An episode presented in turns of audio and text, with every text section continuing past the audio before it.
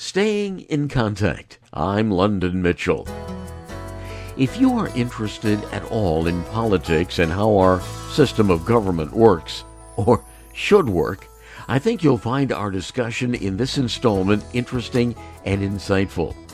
No, we are not going to talk in terms of red or blue, conservative or moderate. What we are going to discuss is the possible corrupting influence of corporation interests in politics.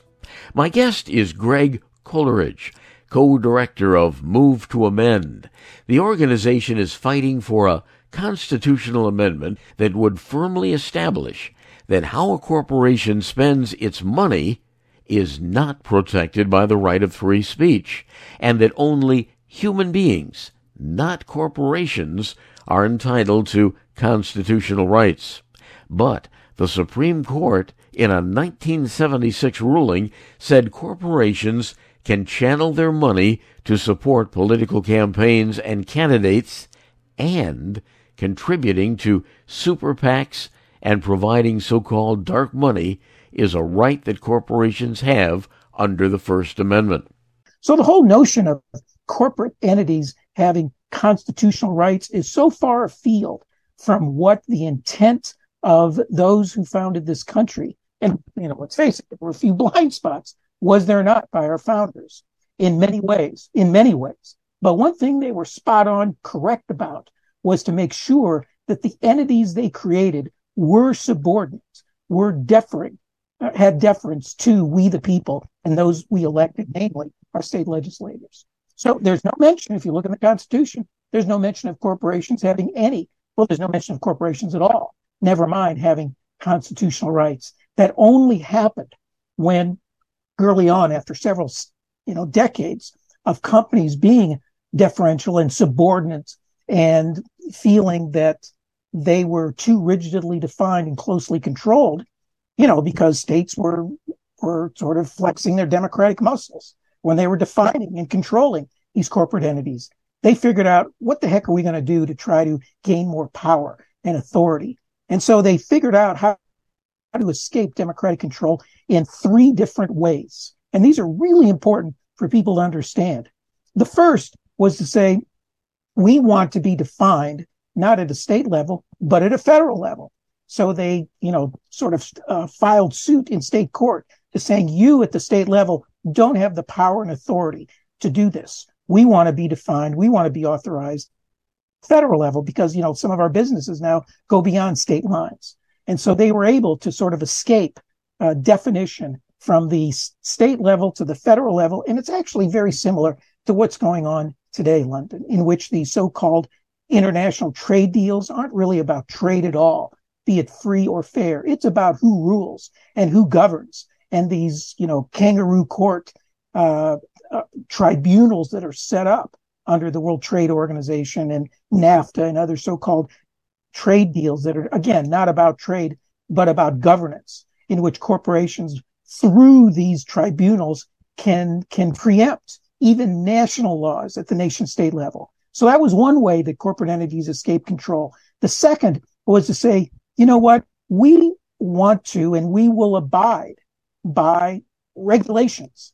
And so the whole regulatory apparatus, beginning with the international uh, commerce or the international um, uh, ICC, uh, Commerce uh, Commission, was created to, to regulate uh, railroads.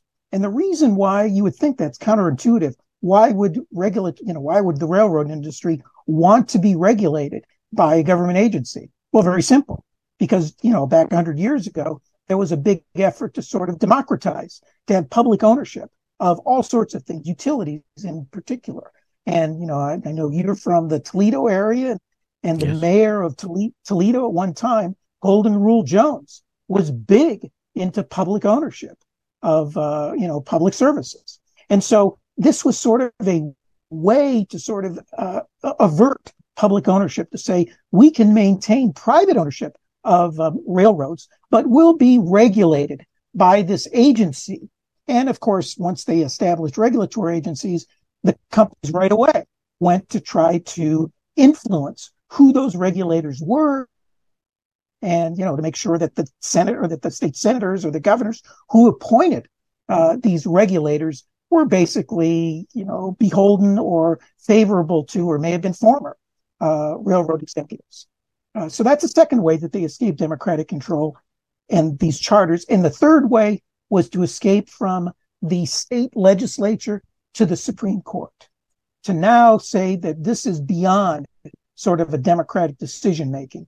We're, we're going to start moving the decision making of what is a, a person from a, and you know, who has the right to be involved in society and the power and the authority from the legislative arena at the state level to now the courts. And when you do that, you know, no longer to do you and I and people at citizen level have really any power and authority. You know, when it's at a at a state level, when it's at a legislative level, you know, you and I can try to influence the legislators, or you and I can try to get an initiative on the ballot, a citizen-driven ballot initiative, to try to say no. You know, uh, First Energy shouldn't be able to uh, be involved in the kind of corrupt practices that they're involved in, and uh, and to hijack and pass HB six as they did. We ought to try to do that. But when you go to the federal, when you go to the, the courts, now all of a sudden this is a decision outside democratic purview. It's now, you know, at best, we're in the stands cheering or booing, you know, what a Supreme Court a group says. We're not on the field in the decisions. So that's the origin of corporate constitutional rights, where Supreme Court justices favorable to corporate entities and corporate attorneys went to the court and said, we believe we have the same inalienable constitutional rights never intended under the Bill of Rights and under the 14th uh, Amendment that were intended solely and exclusively for human beings. Bizarre. Now, there was, or you are proposing uh, a solution, but it means a lot of us getting involved. It does. It's called the We the People Amendment, HJR 48. It's been introduced five times in Congress. Each time it's been, uh, it's garnered a lot more support than before. We're up to 95 uh, supporters in Congress, uh, including Marcy Kaptur from uh, Northwestern Ohio.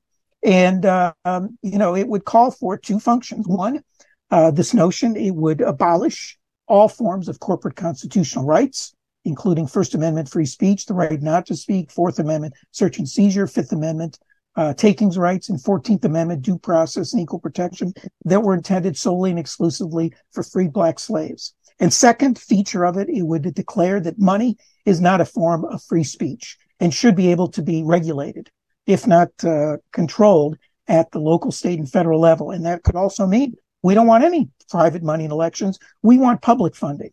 But that w- decision would to local city councils, state legislatures, and the federal government. So that's what this amendment to the Constitution would be. And people can, you know, find out more information about that. movetoamend.org uh, forward slash amendment.